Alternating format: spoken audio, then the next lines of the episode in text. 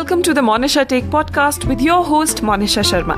And this is the show about poetry, positivity, philosophy, motivation, introspection, storytelling and everything in between. So every Tuesday यानी हर मंगलवार को हम होंगे आप सभी से रूबरू तो चलिए आज के शो की शुरुआत करते हैं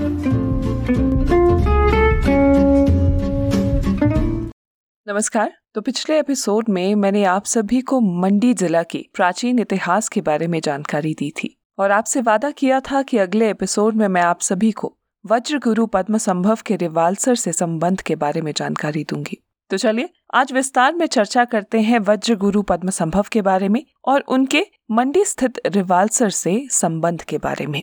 सर्वप्रथम यहाँ मैं स्पष्ट कर देना चाहूँगी कि वज्र गुरु पद्म संभव के बारे में जितनी जानकारी हमें प्राप्त है, वह केवल भोट देशीय स्रोतों पर आधारित है। पद्म संभव के संबंध में भारतीय बौद्ध साहित्य में कोई वृत्तांत उपलब्ध नहीं है, जबकि वज्र गुरु एक सूत्र प्रतिष्ठित महान भारतीय बौद्ध आचार्य थे। भोट देश में सद्धर्म के प्रचार प्रसार हेतु जितनी सफलता उन्हें मिली, शायद ही किसी अन्य भारतीय बौद्ध प्रचारकों को प्राप्त हुई हो। इसका क्या कारण रहा होगा, ये एक विचारणीय विषय है। आज भोट देश में जितने भी बौद्ध धर्म के निकाय हैं, उन सब में उनका नाम ध्रुव तारे के समान दिखता है। यहाँ तक कि पूर्व बोन धर्म में भी उनको बोन मनीषी डापा नमखा का संबंधी मानकर आदर से नाम लिया जाता है। हालाँकि वो बोन धर्म की भोट देश में जड़े हिला रहे थे। इन सब का कारण जो भी रहा हो, हम यहाँ उनकी जीवनी पर दृष्टिपात कर रहे हैं। भारत के पश्चिम दिशा में उडियान प्रदेश का धर्मराज इंद्र बोधि निसंतान था। इंद्र बोधि महान दानी भी था। उसने निर्धन लोगों को धन बांट कर राजकोष को खाली कर दिया था। परंतु भिखारियों के आने का तांता समाप्त नहीं हुआ।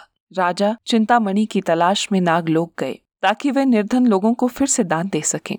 ऐसी मान्यता है कि चिंतामणि के स्वामी को मनोवांछित धन प्राप्त होता रहता है। राजा चिंतामणि पाकर समुद्री मार्ग से वापस आ रहे थे। उसने समुद्र के मध्य एक सुंदर से द्वीप को देखा। द्वीप के मध्य रंग बिरंगा पद्म पुष्प खिला हुआ था। पद्म पुष्प के मध्य एक बालक हाथों में वज्र और पद्म पुष्प लिए था। राजा बालक को देखकर बेहद प्रसन्न हुए। उसने बालक को अपने साथ नाव में बिठाकर प्रसन्नचित ओडियान प्रदेश में राजभवन में पहुँचाया और बालक पद्म पुष्प के भीतर पैदा होने के कारण उसे पद्म संभव नाम दिया गया। अब बालक इंद्र भोधी के राजप्रसाद में राजकुमार बनकर संसार की प्रत्येक सुख सुविधाओं का भोग कर रहा था। परंतु राजकुमार पद्म संभव का मन इन सुख सुविधाओं की ओर तनिक भी नहीं लग रहा था। वे हर समय जगत के प्राणियों को दुख, निवारण और राज्य में सधर्म की स्थायी स्थापना के बारे में ही सोचता रहता था। एक दिन प्रातः राजकुमार पद्म संभव राजभवन की छत पर हाथों में त्रिशूल और डमरू लेकर तांत्रिक क्रिया का अभ्यास कर रहे थे। अचानक उनके हाथ से त्रिशूल छूट गया और मंत्री के बेटे के सिर पर लग गया। मंत्री का बेटा तत्काल मर गया। ये मंत्री राज्य के सर्वाधिक प्रभावशाली थे। उसने राजा से राजकुमार पद्म संभव को फांसी की सजा देने की मांग की, परंतु राजा ने ऐसा न करके राजकुमार पद्म संभव को देश निकाला दे दिया।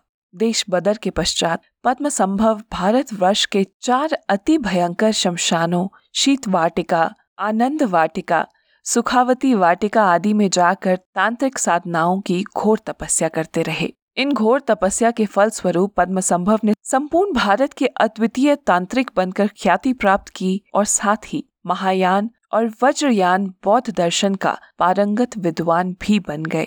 यदि हम मध्य युग में भारतवर्ष की आध्यात्मिक स्थिति की मुड़कर विवेचना करें तो आप पाएँगे कि सिद्धों, तांत्रिकों, नाथों, योगियों और साधकों के जादू टोना और सन्यासियों के चर्चे संपूर्ण देश के कोने कोने में फैले हुए थे। ऐसे में भला पद्म संभव भी इस रंग में रंगे बिना कैसे रह सकते थे? तत्पश्चात पद्म संभव उस द्वीप पर गए, जहाँ वे पद्म पुष्प के भीतर उत्पन्न हुए थे। वहाँ उनकी शक्तिशाली डाकिनियों और नागों से भेंट हुई और उनसे उपदेश सुना। फिर उडियान देश आकर असर वाटिका शमशान में साधना में लीन हो गए। वहाँ उनको वज्र वराही ने दर्शन दिए और धर्मोपदेश के लिए अधिकृत किया। अतः वे महान योगी कहलाए। वहाँ से पद्म संभव बोध गया गए। उन्होंने यहाँ पर अपनी रिद्धि सिद्धि के बल पर अनेक चमत्कार दिखाकर लोगों को दांतों तले उंगलियाँ दबाने पर विवश कर दिया। उनके बारे में जानकारी प्राप्त करने की लोगों की उत्साह को भापते हुए ये श्लोक कहा जाता था, मेरा ना कोई पिता और ना ही कोई माता। मेरा ना कोई शिक्षक और ना ही कोई गुरु। मेरी ना ही कोई जाति, ना मेरा कोई नाम। मैं ही हूँ बुद्ध स्वयंभू।